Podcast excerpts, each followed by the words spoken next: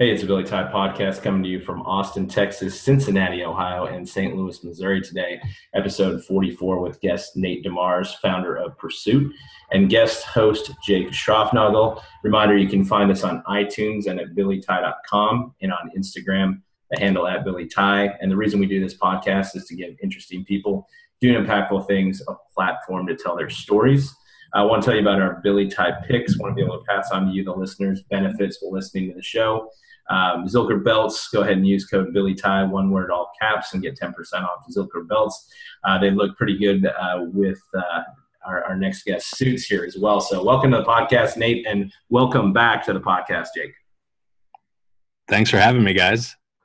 Absolutely. Uh, I guess, uh, Jake, you want to jump in and kind of talk about how you and Nate know each other?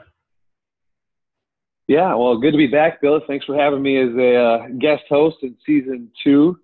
Um, so yeah, no, very happy to be talking with uh, with you and Nate. Nate and I go way back, uh, back to I think we met in sixth grade, fifth grade. It was it was early, um, and uh, I got a chance to follow him through his uh, our childhood and then into his uh, prospering career in, in pursuit. So yeah, Nate, why don't you just talk us through a little bit about your your journey, how you started pursuit, why you started pursuit, um, and then you know we'll go from there. Yeah. Pursuit is coming up on about eight years at this point. Originally, it was a class project when I was in the MBA program at Ohio State. And the concept has always been to try to come up with a much more human and modern approach to uh, to purchasing suits. So we do that primarily through uh, brick and mortar retail with what we like to say is a, a modern approach, uh, but still old fashioned service. So we we sell primarily just professional attire, suits, shirts, ties. Uh, we have a business that right now is about half outfitting weddings and wedding parties, and the idea is that uh, there are a million places you can buy a suit, and we think that a lot of them are just out of touch with what a younger customer is really looking for. Yeah, that's awesome. And, and again, this is you know a, a, podcast that Billy put together for other fellow entrepreneurs. So I always like the uh, the original business plan you talked about. I remember us still um, back in the day when your your first business plan of Pursuit. Do you mind talking about the original idea and just kind of the how, how the pivot came to what it is today? Yeah, the original concept. I was not a suit guy, as Jake can attest. I was not really uh, a fashion guy per se, although in our small northern Wisconsin town, I do like to remind people I was was voted best dressed in our senior yearbook. Uh, but very fashion forward. so the the concept for pursuit uh, came up in an entrepreneurship class towards the end of my MBA. It was not at the time a thought of anything that that was going to be a real life business.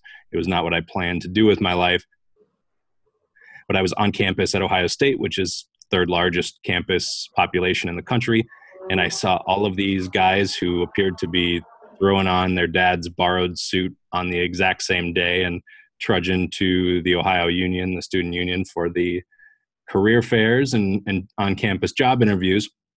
And I thought, man, all these guys seem to be as clueless about how to wear a suit and where to buy a suit as I am.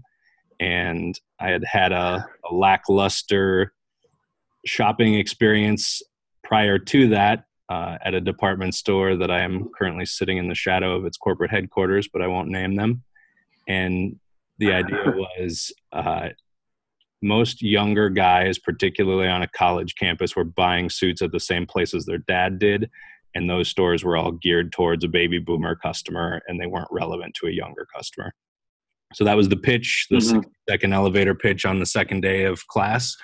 And by the end of the quarter, it had started to take on a little bit of a life of its own, and and I started to get excited about the potential of kind of becoming uh, coming into an industry as a novice and having that perspective uh, that maybe is different because you have no idea what currently goes on in the industry because you've never worked in it.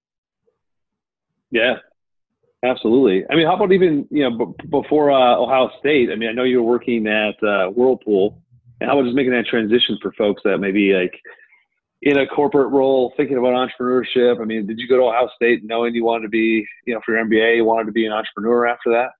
Uh, no, I think I, I got a marketing undergrad from University of Minnesota Duluth, and I always enjoyed business and figured my career path would be in in a business related field.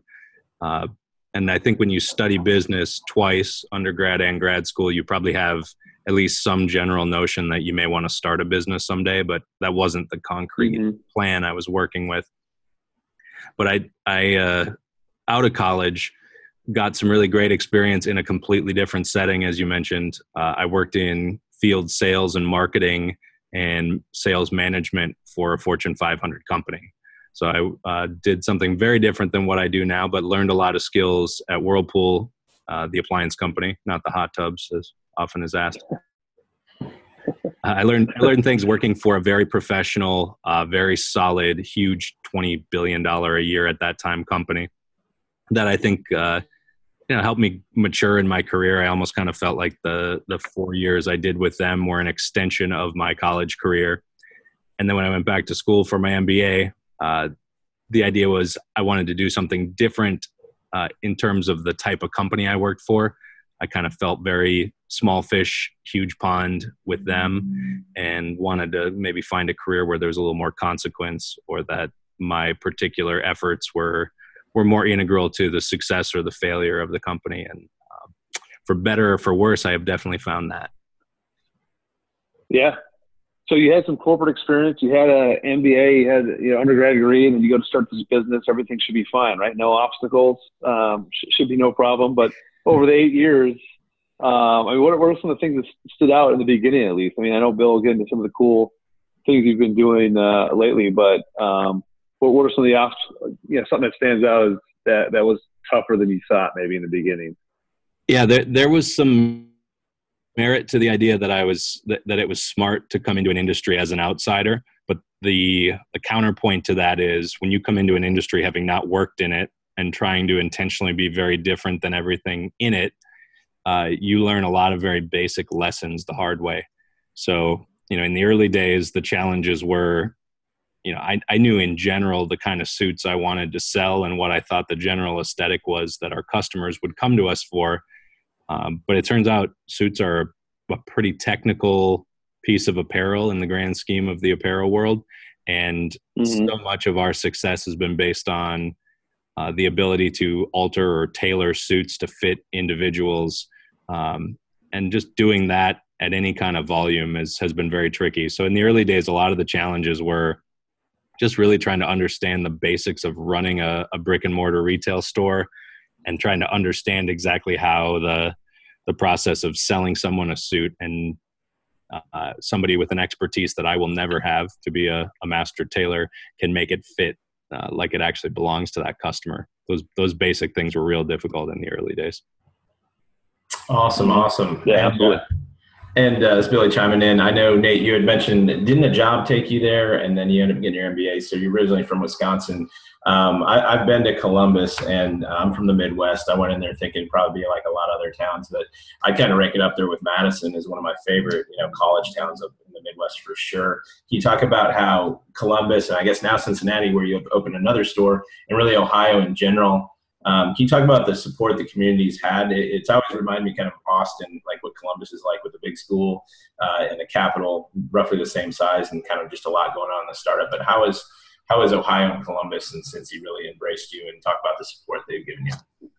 Yeah, I've, I've been down to see you guys a couple times in the last year or so, and and I I do think there's a lot of similarities in terms of just the, the energy in the city, Columbus and Austin. I know a lot of your your listeners are in Austin uh, fast growing, very young uh, destination cities for millennials. I don't know that Columbus quite has the national reputation for that that it deserves, but uh, it is the fastest growing economy in the Midwest, and a lot of that is because fresh out of college, highly educated Ohio State students are choosing to to stay and make careers in Columbus. And I think there's a dynamic there that really worked for us. Our audience was young. Uh, there was that momentum in that fast growing young professional population in town.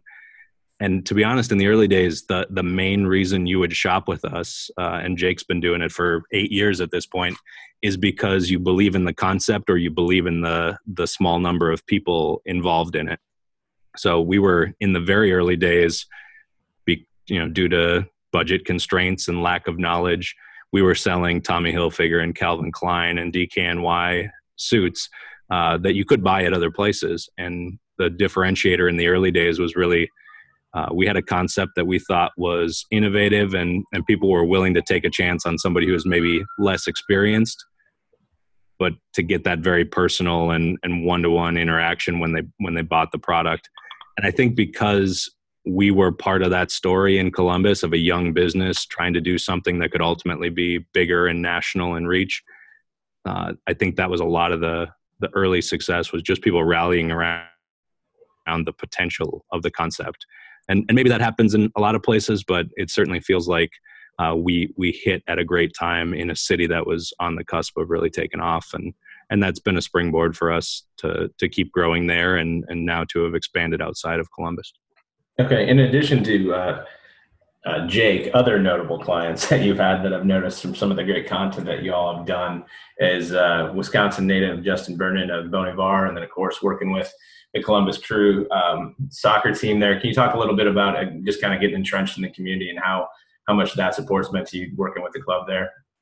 Yeah, there's. I think there's something we've got that that has a little bit of magic to it that maybe doesn't sound like much on paper, but but it's uh, there's some subtle differences to the way we approach um, what I would call partnerships.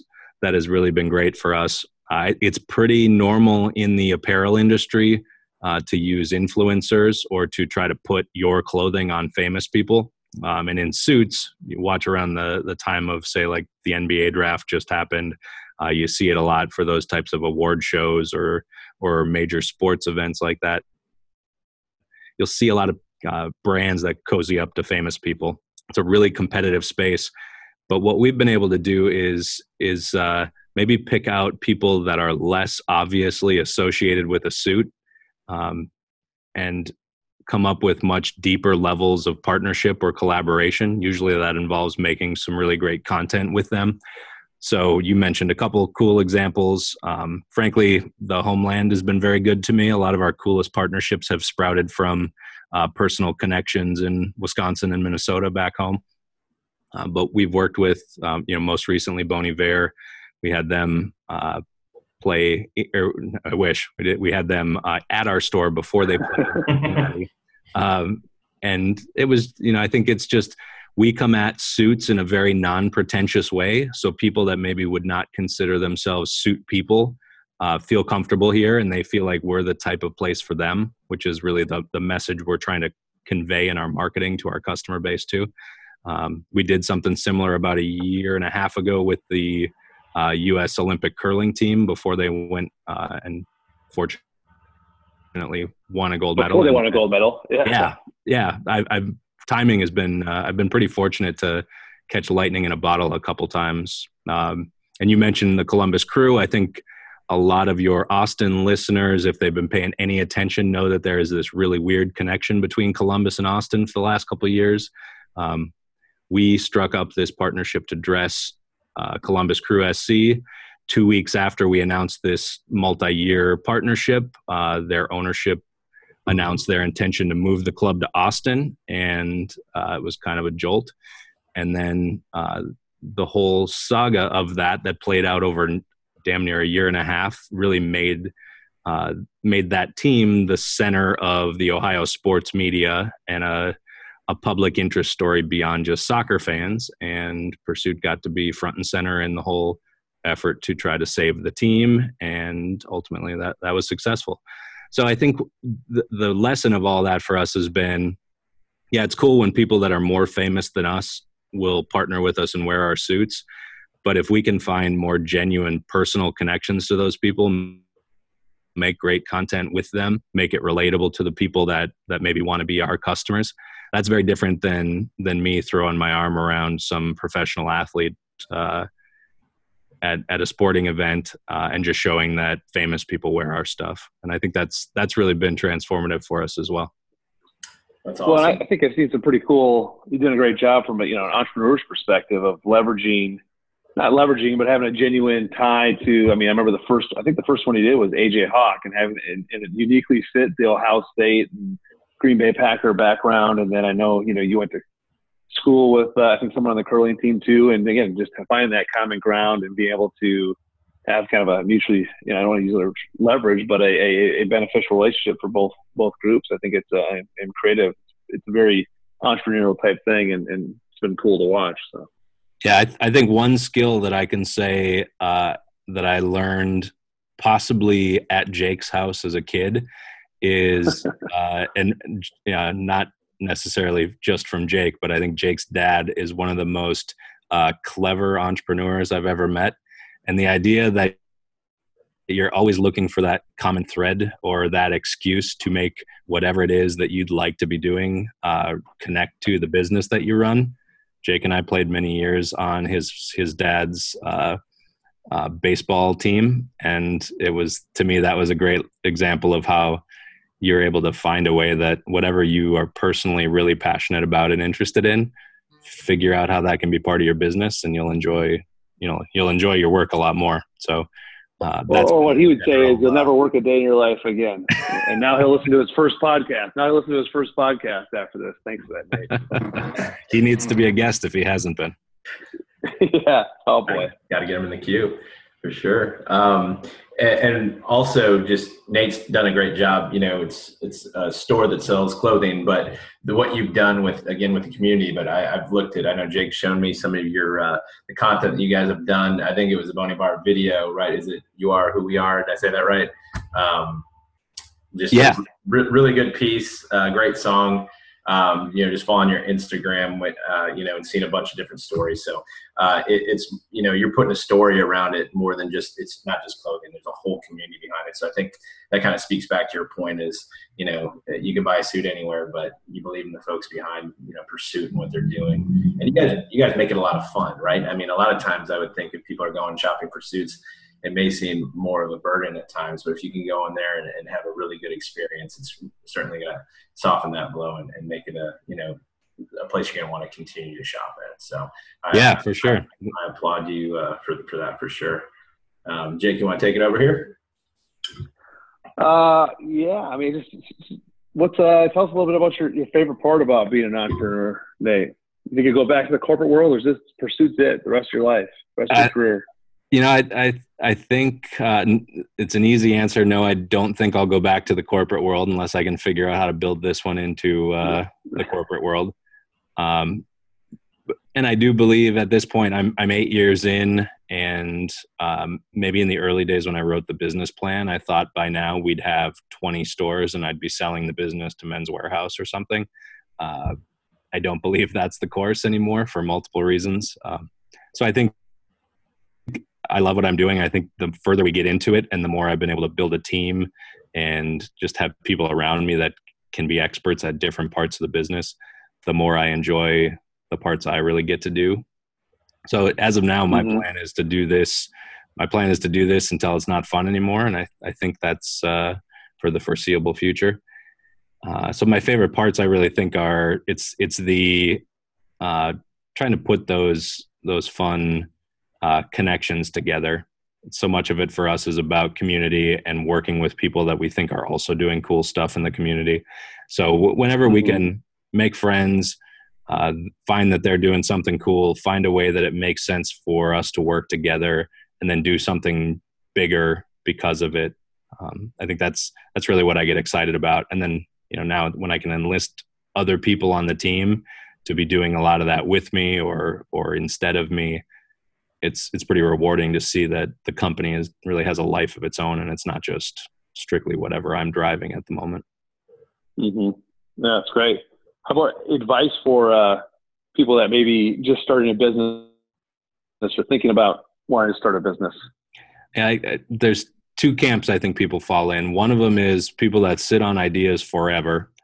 Uh, they really are agonizing over it. They're waiting for the perfect time, and and uh, I got advice early on from a friend who is also in the fashion retail business that you should only take your business plan to the point where you have uh, some level of confidence that you know what you're talking about and then find out as quickly as possible in the real world if you do and i, I think a lot mm-hmm. of people are waiting for that perfect moment or for all the pieces to fall into place or think they got to raise a half a million dollars to get started and uh, a lot of those ideas never happen. So, so what's the mm-hmm. smallest way you can put it out in the world and get started?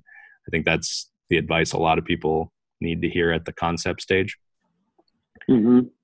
And then I think the other part is just being comfortable with uh, just that it's going to look different and change directions. And for me, that was four years almost of telling people that we were going to have this national concept of campus suit stores and being able mm-hmm. to eloquently explain how great an idea that was and how nobody was doing it and then having to three and a half years in eat my words and say you know what? Didn't quite work at the the third largest campus in the country with every home field advantage. It worked but not in a way that gave any confidence it could scale nationally. And i had to mm-hmm. decide at that point do i want to go a different direction or do i want to get out of this? And and uh, i decided to go a different direction. We moved the store a mile down the street and the business is dramatically better since doing that uh, that adjustment. So being okay with your original idea not being the right one and having the perseverance to change with it and hang on. Yeah that's great. So i know billy mentioned earlier you, you just opened up a, a, new location cincinnati. You know it, i mean it's almost like being an entrepreneur again right? I mean you see got some of the concept but what, what, what are you going to do a little different with the uh, Cincinnati launch versus uh, what you did in Columbus? Yeah, lessons learned. We're we're learning some uh, difficult lessons right now, uh, and I think one of them is we weren't sure when starting a new store 100 miles away. There's a lot of overlap in Cincinnati and Columbus. Just people that move between the two or go to college in Columbus and move back to Cincinnati. Uh, but we didn't really know what it would be like to start in a new market and I, I, think we're finding it's it's a lot closer to just starting from scratch than it is to turn mm-hmm. back the clock a couple years on on our success in Columbus. Yeah. So it's uh, I, I kind of feel like right now the stage we're at is is it's almost like a door to door campaign running for running for uh, state government or something like that. It's just try, trying to make genuine human connections in the community, meet as many people who are doing their own thing because um, I know all those people in Columbus, uh, and I took mm-hmm. I think I've mm-hmm. taken for granted how how many opportunities in the last two or three years have come to us because Pursuit is part of a relatively small number of companies that are that are really plugged into everything that's happening in in that city. So I think it's yeah. uh, it's almost like starting over, and and we've had good successes early on that we never had in the beginning in Columbus, but I think it's also, you know, realizing that every market's going to be different, and if the human part of this is what sets us apart, then we're going to have to we're going to have to make those same genuine connections and and put the work in on the ground. So that, it's been good. It's been uh, it's been a nice lesson of we've got two stores with two completely different sets of challenges, two completely different sets of successes, and uh, um, learning a lot about yeah. running a company and not just a store right now. Gotcha. That's awesome. Well, I was going to say here, in addition, though, uh, you're also an online business too. Uh, of course, you got Cincinnati and Columbus, the flagship.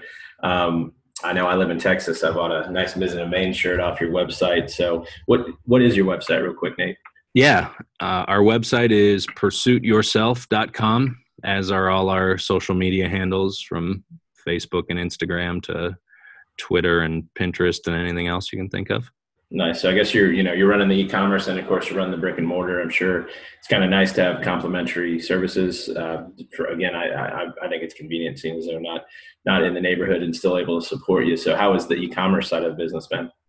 We have, I think what's a pretty unique e-commerce business. Um, I always say we don't really have a robust e-commerce business, but we sell a ton of suits on the internet, which is a weird, weird thing. Um, so in, in Ohio this year, we'll we'll do uh, I think greater than 300 weddings, and think about every every wedding that you've been in as a groomsman. Um, Jake and I just took turns being in each other's wedding last year, uh, and just about all of those young professional, upwardly mobile weddings uh, end up with groomsmen scattered all over the country. And so we actually sell a ton of suits on the internet, um, but they're usually attached to the weddings that we are working with um, in our stores. So uh, we are more than happy to sell suits to uh, anybody listening to this podcast in Austin. Uh, we don't put a ton of energy into online marketing for such things, but uh, but we have a website that allows the people that know about us from around the country or the people that move around the country to to continue to support us. But our strategy is is really growing through this um, unique wedding dynamic. One one wedding, seven point four groomsmen uh, included in that wedding, uh, and that's a lot of our growth. Is uh, the the people that were groomsmen last year who become grooms next year and bring everybody else along for the ride again. I've got one last question, Nate. Uh, you uh, at one point bought a bread truck, converted it into a suit mobile. Uh, good idea, bad idea? What, what, what, I loved it. What, what's your experience? Uh, potato chip truck, Cape Cod potato chips, actually. Oh, okay, okay. Uh, it, it it was it was a good idea, but not the way that I thought it was going to be. So when I built that, the idea was we were still campus focused. Um, you guys know the Midwest uh, college campus scene. Most of them are out in a cornfield in the middle of nowhere. So the thought was, mm-hmm. let's take the store to a town that we'd never want to open a brick and mortar store. And we did that for about uh, two two college years. Um, not with a ton of uh, focus. We didn't have enough staff to be just constantly traveling and it it was kind of hit or miss. We had some campuses we did really well. We had some where we pulled up and parked, and people are walking by wondering what it is. Um, but we find that uh, we've also used it somewhat as a mobile marketing tool to be at a lot of events around Ohio that that maybe aren't a sales event. And mm-hmm. uh, we we got a ton of great publicity about it, and then we've had it parked uh, when it's not in use as a billboard in a prominent spot in Columbus um, so it's it has been a huge success as a mobile marketing tool. It's been a, a lackluster success as a uh, retail sales driver. Uh, so it uh, still was worth it, uh, but not at all in the way that I had planned. Well, I thought it looked really cool. So nice, nice. I know we're up against it here on time. Um, that's all I have, Nate. Really appreciate you uh, joining us here, Jake. Thank you for co-hosting again. Look forward to having you on another one. And again, check out uh, what's the website one more time, Nate? It is pursuityourself.com. And if you're in Cincinnati or Columbus, feel free to stop by. Uh, all right, guys. Well, hey, good catching up with you. And uh, thanks, listeners. And uh, we'll see you all next time.